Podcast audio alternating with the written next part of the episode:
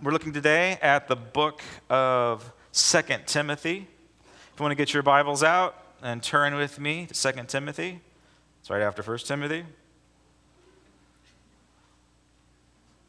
Chapter 1, verse 6. I remind you to fan into flame the gift of God, which is in you through the laying on of my hands. For the Spirit God gave us does not make us timid, but gives us power, love, and self discipline. So do not be ashamed of the testimony about our Lord or of me, his prisoner. Rather, join with me in suffering for the gospel. By the power of God, he has saved us, and he has called us to a holy life. Should you underline that in your Bibles if you the kind that likes to defile your Bible. Underline holy life. That's, that's part of the key mess of the today's message. He's called us to a holy life. Not because of anything that we have done, but because of his own purpose and grace. This grace was given to us in Christ Jesus before the beginning of time but it has now been revealed through the appearing of our Savior, Christ Jesus, who has destroyed death and has brought life and immortality to light through the gospel. This is the word of the Lord.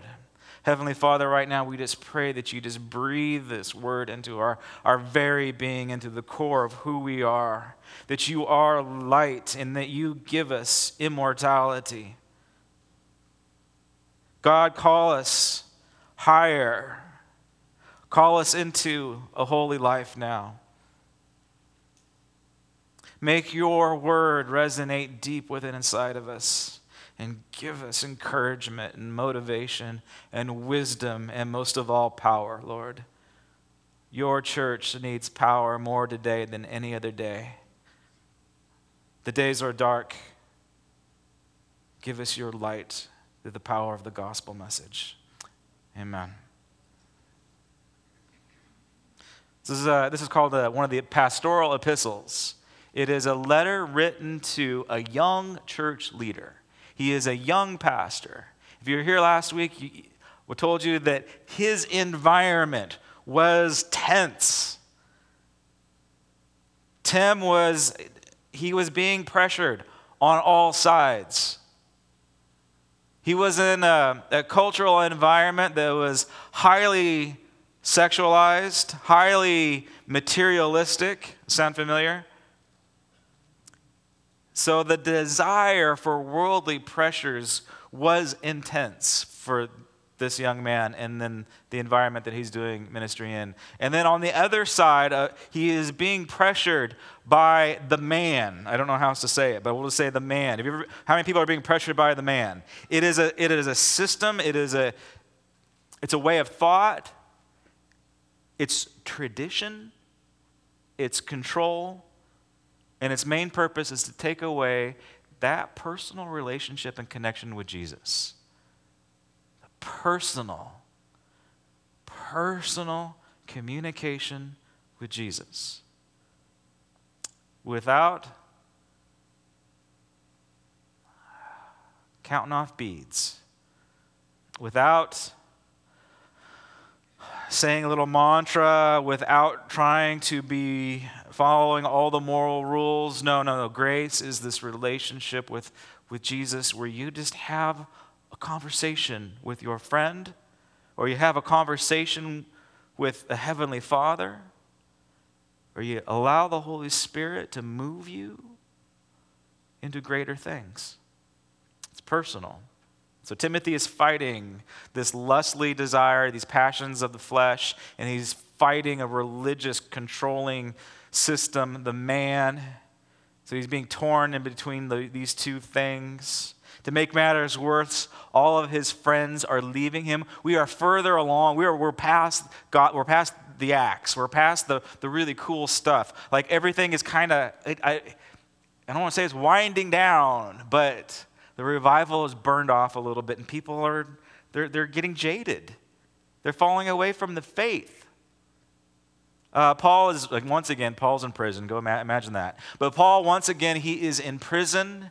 And they call this, they call this book, this letter, his swan song, because most likely this is the last letter that he's ever written in jail. And the sad thing about it, he's writing and he's, you know, he's saying, All of my friends have abandoned me. Well, except for Mark and Luke, maybe. But everybody's left. And I'm in jail. And, and he says, No one's visiting me. This is kind of the unfortunate truth. So he's being pulled by, by all these different forces. And to make matters worse, even Wonder Woman is after Tim. Seriously. It is the, it is the cult of Wonder Woman. It's, Ephesus is, uh, was founded by the Amazons, which was where Wonder Woman came from. Anyway, so interesting nerd note there.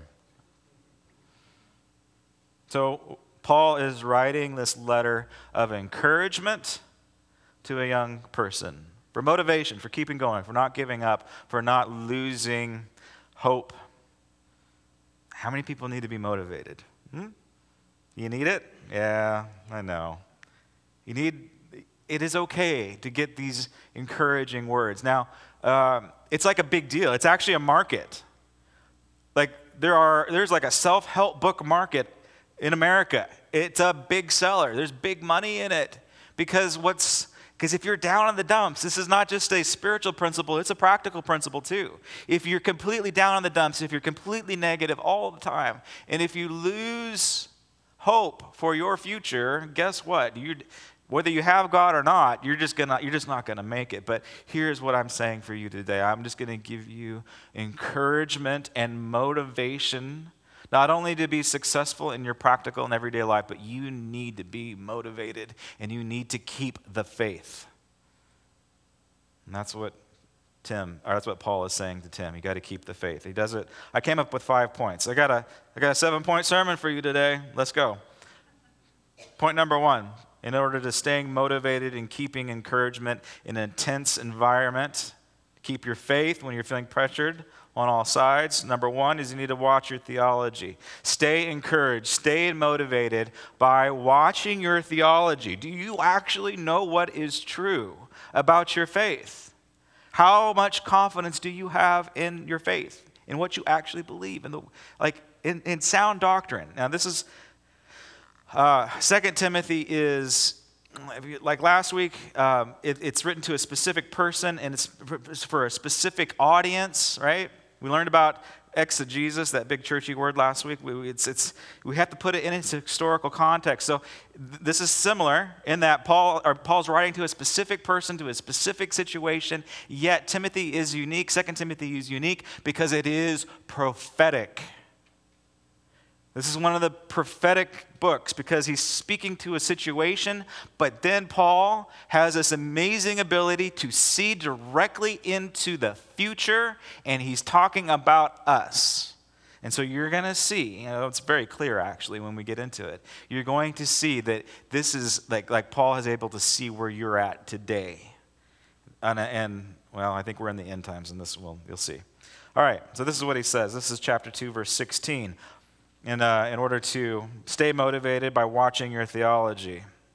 Because we are, as we are living in a, we've been able to degenerate the gospel.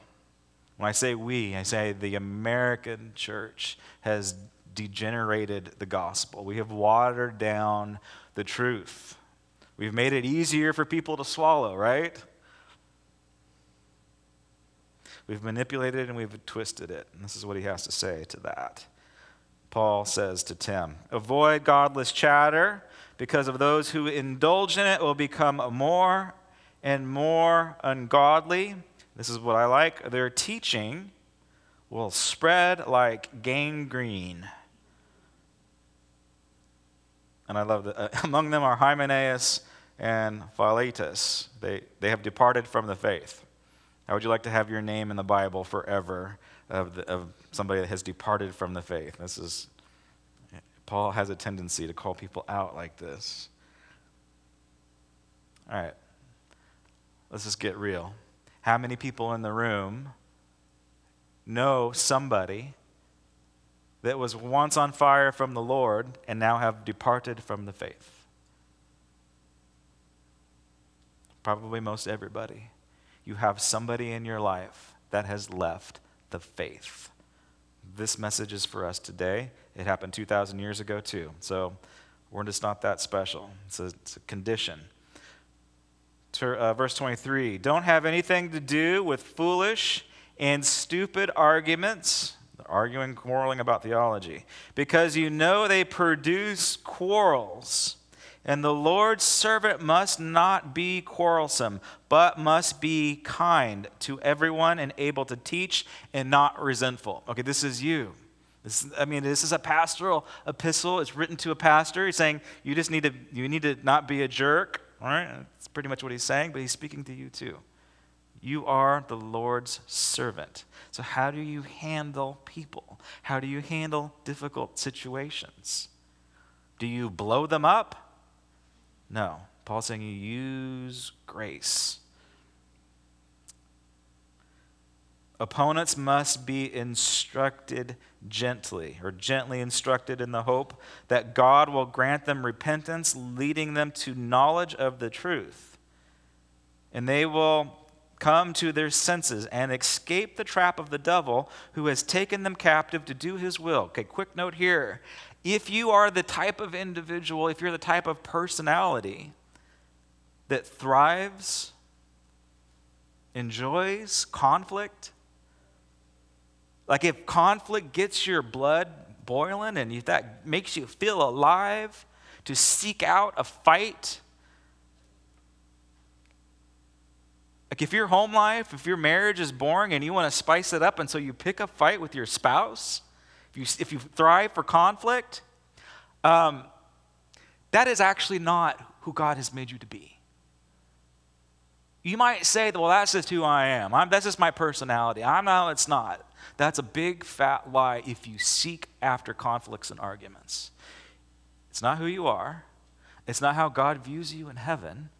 No, you are in the Satan's trap, is what Paul just says. You've fallen prey to Satan's schemes. God wants to release you from it. Chapter 3, verse 1. But mark this there will be terrible times in the last days. This is where we are at right now, I believe it. Been watching the news? Been wa-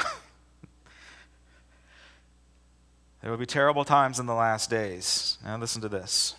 People will be lovers of themselves, lovers of money, boastful, proud, abusive, disobedient to their parents, ungrateful, unholy without love, unforgiving,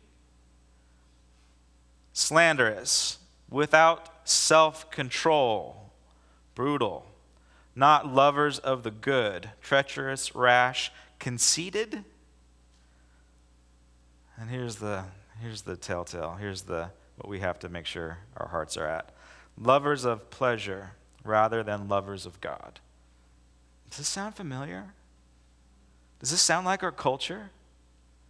I honestly believe that Paul was probably even getting an open vision of the 21st century here. He is seeing what we are going through. Now, here's the kicker to this because you think that he's talking about a bunch of pagans, but he's not. This is the church that he's talking about. All of these horrible things that we, you know, lovers of money, boastful, proud, abusive, uh, ungrateful, resentful, all of these negative things he is seeing kind of welling up within the body of Christ, like a cancer, like gangrene. It's disgusting. Paul's like, oh my gosh, we've fought for so much, and then this stuff is just seeping in, and people are arguing and complaining and being divisive, and hurting each other, not forgiving each other. It's just downright ugliness. And here's the here's where he gets into the area of our hearts. No, no, no. See, the children of God, right now, the problem is they are lovers of pleasure more than they are lovers of God. Hmm? So let's just do a, I'm going to push on you a little bit this morning. Where are the affections of your heart? Where do they lie? Maybe you're okay, But where are the affections of your children? Huh? And that's hard. I know that's difficult.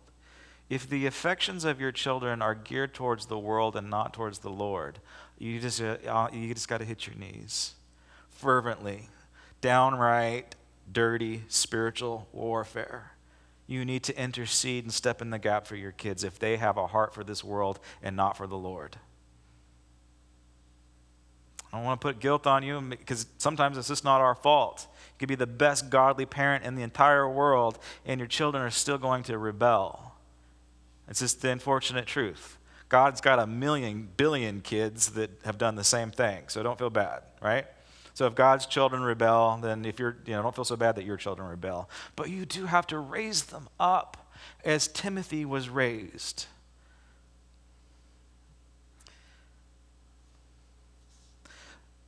chapter 4, verse 3 For there will come a time when people. They will not put up with sound doctrine, but instead, to suit their own desires, they will gather around them a great number of teachers to say what their itching ears want to hear. Right? This is the problem with uh, another issue with the, the church is we really don't tell people the truth. We will tell them what they want to hear. I'm sure I have been guilty of the same thing because it's really important that we have warm bodies in the building. Because if we don't, well, then we just might have to shut the doors someday. And so a lot of pastors will function out of a out of an impulse of fear that they're going to offend people with the gospel message. And so therefore they'll water down the gospel. They won't tell the truth, but they will scratch people's ears, right? and this is what we've seen in culture is that a lot of church goers they become collectors of pastors but a little more specifically because this is the heart of the issue actually they become collectors of gurus they become um, collectors of mentors right you know what the pastor wasn't working out for me so now i'm going to get myself a life coach right remember the whole life coach thing not too long ago uh, I'm not being built up enough, so I'm going to go. It's, it's just, it's consumerism, basically. And I'll, just, like some of you, this won't be your last church. So some of it is just, it's just what God moves us around. I understand that, completely okay with that. But I will tell you this, like, do not, do not, do not engage into a church because of the man on the stage and what knowledge he can dump on you. No, you know, you engage to be a part of a family the family of God. That's what keeps you there. I'm part of the family too, so you still got to like me. Um, but do you see what I'm saying? And, and again, it all gets back into consumerism. What is in it for me? What do I get out of this? And as soon as the pastor's script gets old, or as soon as the guru has, is, is not teaching me something new, then I'm off to something else. But what God like real maturity, real growth happens inside of community, not from a lecture, not from a lectern, not from a guru. It just doesn't. It happens like this. I encourage you all. Who are you doing life with? Where are you serving God? Where are you giving of yourself? It's, just, it's crucial. It's actually sound doctrine, believe it or not. They will turn their ears away from the truth and they will turn aside and they will turn themselves to, to myths. But you, you keep your head situated on your shoulders. Keep your head about you. Endure hardship. Do the work of a minister. All right, second point to stay motivated and encouragement and faith, motivated into faith. Number two is um, stay motivated by tapping into your history with God your spiritual heritage. Some of us have an incredible spiritual heritage. Timothy had an incredible spiritual heritage. Paul says, I, I notice and I see your sincere faith. And it's interesting. So Paul is speaking to Timothy. I see your sincere faith. I noticed it. There it is. And I saw the same exact thing in your grandmother Lois. And I saw the same exact thing What's the other? What's, what's grandma's name? Eunice. I saw. There's like a reflection of their faith. So if you have a grandma that's been praying for you, if you have parents that, that have led you in the faith, you need just uh, it is completely okay. Even though you're not under their covering anymore, you can still draft off of them. And if you don't, everybody in this room has some type of history with God. When was when did you get saved? How many years ago was it? How excited were you? If you need to be motivated, review your history with God. When did he heal you? When did you get the breakthrough, the answer of prayer? See, there's hope. You got to review this stuff. And if you don't have a spiritual heritage, the day is the day that maybe you start something new in your family. You rewrite your family tree. You will be the one. Your grandchildren will draft off of your spirituality. Number three, to stay motivated. You need to be motivated by uh, this thing the, the Word of God. This is a resource. This is what it says. Uh, this is one of the famous scriptures, chapter 3, uh, verse 16. This is the other 316 verse in the Bible. All scripture is God breathed, and it is useful for teaching, rebuking, correcting, and training in righteousness, so that the servant of God may be thoroughly equipped, thoroughly equipped for every good work. If you need a resource, if you need to be encouraged, get the Word of God, all Scripture, the whole book. Hopefully, we're seeing this in the series that we're in. If you understand it in its context, in its entirety, if you can see Genesis to Revelation from end to end, and you can see God's grace in it, it will equip you to be good, to do better. To survive, and not only to survive, but to thrive. And you have to get this all scripture is what? What is it? It's God breathed. It's outside and gets in us. It is God's message to us. These are the words of God, our Creator. It is not a history, which some churches believe. It is not a history or an account of man's interaction with God. Again, that's a twisted theology. The truth is, this is God speaking directly to you, to us, to encourage us. So grab a hold of the book, eat it, ingest it, inhale it, know it, memorize it, get it inside of you, and you will be equipped to do every good work. Number four, stay motivated by the transfer of power. That sounds really weird, but we need to be we need to stay motivated, encouraged, keep going, keep knowing that you can do it. By ready, this is really weird. By the supernatural transference of power. Yeah. What does that mean? That means, quite frankly, I have something that most of you do not and I want to give it to you desperately. This is, I'll give you an example. I read this earlier, uh, chapter 1, verse 7. Fan into flame the gift of God which is in you through the laying on of my hands. For the Spirit of God gave us, uh, does not make us timid, but gives us power, love, and self discipline. Are you lacking any of those? Where does it come from?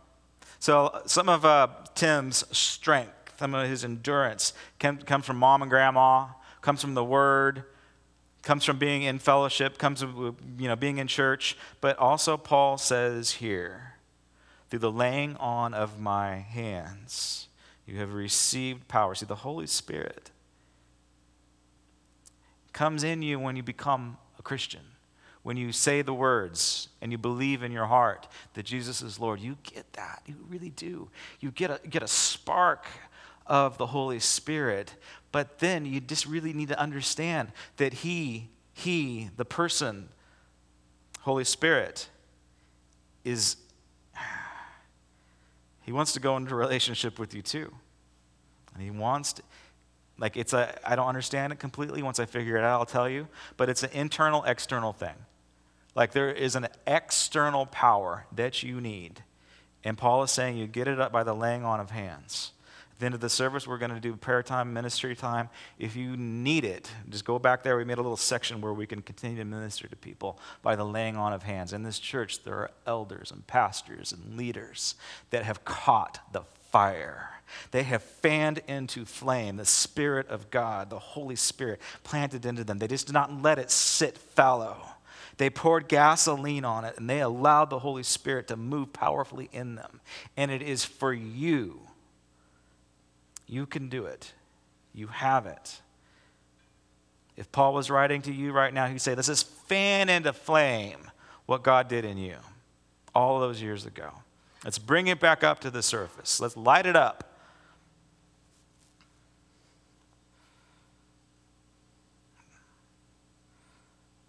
This one's interesting. Number five, last point. Stay motivated by going for a crown by going for a crown. Some of us just go for heaven. We just go for salvation, right? How many people, all you really care about is just making sure that you go to heaven, right? The gift of eternity through the grace of Jesus is absolutely mind boggling.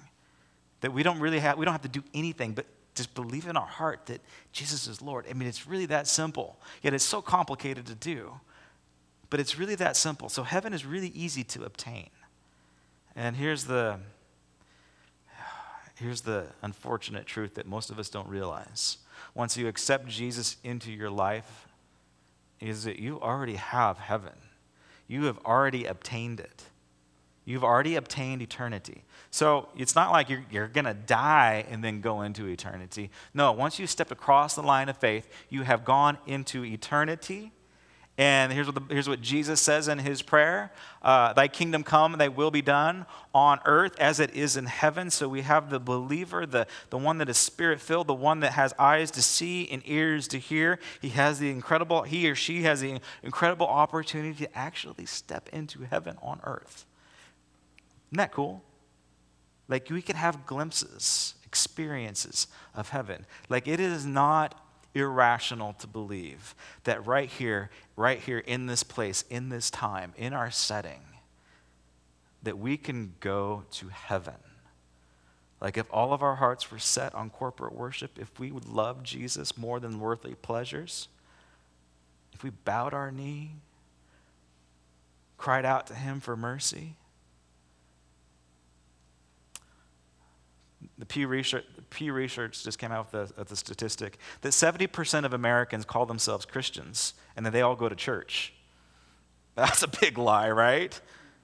Could you imagine if 70% of our congregation had their fire lit? Of this, this conversation, this, like if we all had the heart that Paul had, where we're willing to go to jail for this thing that we call the faith, huh? what would happen? Paul goes after a crown. He's already obtained heaven. Heaven's cool. He's seen it. He's been there. He's, he says he even went up to the third heaven. I have no idea what that means. Again, this is a swan song. Verse chapter 4, verse 7. I have fought the good fight. I have finished the race. I have kept the faith. Remember, all of his people have left him. And in this letter, too, he also says, uh, Can somebody please bring me my coat? Because I'm in jail and I'm freezing, and you think that you guys would know it by now that maybe you should help each other out, like giving me my coat. Kind of weird, right? This is how we know that like the, the gospel is degenerated because the community is broken down because they can't even take care of their apostle. They can't even bring him his coat. They're so self-centered. They can't think about somebody else's needs. I have fought the good fight. I have finished the race. I have kept the faith. Now there is in store for me a crown of righteousness, which the Lord, the righteous judge, will reward me on that day. And not only me, but also all who have longed for the, his appearing to be with Jesus. We get to go for a crown. All right, if I can have the band to come on up to the front, there's my five points. Here's what I want to say. Go for heaven, sure, but also go for a crown. And here's what we need to know about heaven heaven is not like AYSO soccer. It is, but it isn't. It's like AYSO soccer in that everybody gets to play, but it is not like modern day AYSO soccer where everybody gets a trophy. Like you might be going to heaven, good for you. Some of us are getting there by the skin of our teeth. That's awesome. But some of us are going to heaven and we are going to get that trophy. We're going to get that crown. I don't think that there's anything wrong with having that. I think we should go for the crown. Why not? Because what do we get to offer Jesus? When we are at his throne, we offer him our crown. That's what we get to give him.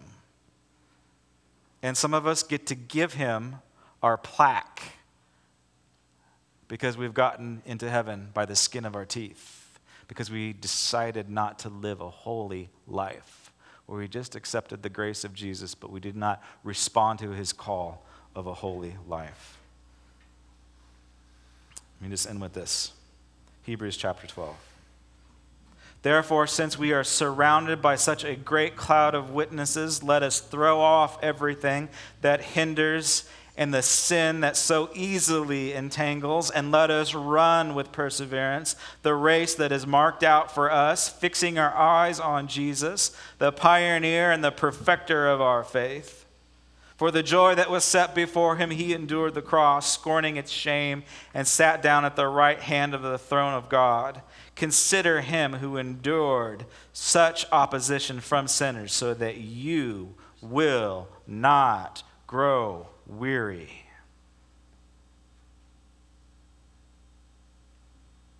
And not lose heart. He has saved us, but He's also calling us to a holy life. Not because of anything that we have done, but because of His grace, because He actually wants us to live a better life, transform not only our families, but this world. Let's pray. And then in this last song, um, if you would, if you need prayer for anything, like um, there's healing in the room today, like physical, actually anointed physical healing. Uh, so my hands are going off. That means that somebody's going to get healed today. And uh, I want to, I want to encourage you after, during this song, as long as you need to, just go over here to this section of the church, and our elders and prayer partners and, and whoever else is God's moving in, uh, you need to have them lay hands on you for the transference of power and physical healing and anointing. And I want to encourage you to do that. And, um, and here's where I'm going to push on you again. Like, you're, hopefully, you're not one of the, the 70% that think that they're in a right relationship with Jesus or they're actually self deceived. Like this message today is it's a it's a word of encouragement, but I think it's also a reality check. This is an amazing church. The last baptism we did, I don't know, we baptized some 15 people, and every single one of them, I could really feel the presence of the Holy Spirit from our youngest to our oldest. Like they all love Jesus. They believed in their heart that Jesus was Lord. They were confessing with their mouth that He is Lord, every single one of them. Like they were not just baptized in water, they were baptized in fire on that day. And they're going to remember it for the rest of their lives. I can't say that is true for every single baptism that we've ever had. I've baptized people, I'm like, oh my gosh, we need to send them down again. Uh, it's like, you know, I had those old washboards. It's like we need to get a washboard in the baptism. We need to scrub this stuff off because the corpse is still coming out of the water. Mommy and daddy has forced their child to do this for whatever reason. You know, if, you, if, if your mom and dad made you get baptized, uh, don't believe the lie. God's calling you into holiness. God's calling you into righteous behavior. He's saying, No, no, no. I know you love the world, but why don't you love me instead? Because it's a better deal. It is a way better deal. Let's pray. I'm going to pray for two things. I'm going to pray for salvations. Uh, three things. I'm going to pray for salvations. I'm going to pray for rededications. I'm going to pray for physical healing. And if you need any of those, again, we've got people that, are, that love you. I guarantee it. We have people that love you to death. And they might not even know you, but they love you because they spent all morning praying for you. And they love you. And they're here to catch you. And they're here to show you how cool Jesus is. Heavenly Father, right now, we just ask your Holy Spirit to seal this day. Seal our hearts, God. I pray that the Holy Spirit would just minister to us in the depth of our core that we will just fall completely in love with you today. And God, right now, if you're tugging on anybody's heart for salvation, if you said the prayer, like if you mimicked the magic words that the evangelist said, and then you went right back into living that lifestyle, I just don't think that it took. You just weren't captivated by it. So maybe you heard a message that was based on guilt and shame. And if my message came off that way, I'm sorry. But it is by the grace of God that we are saved. And I'm going to tell you, that should just captivate who we are. No, no, no, folks. Beloved, God is good and He's here to save us, and He's here to save you.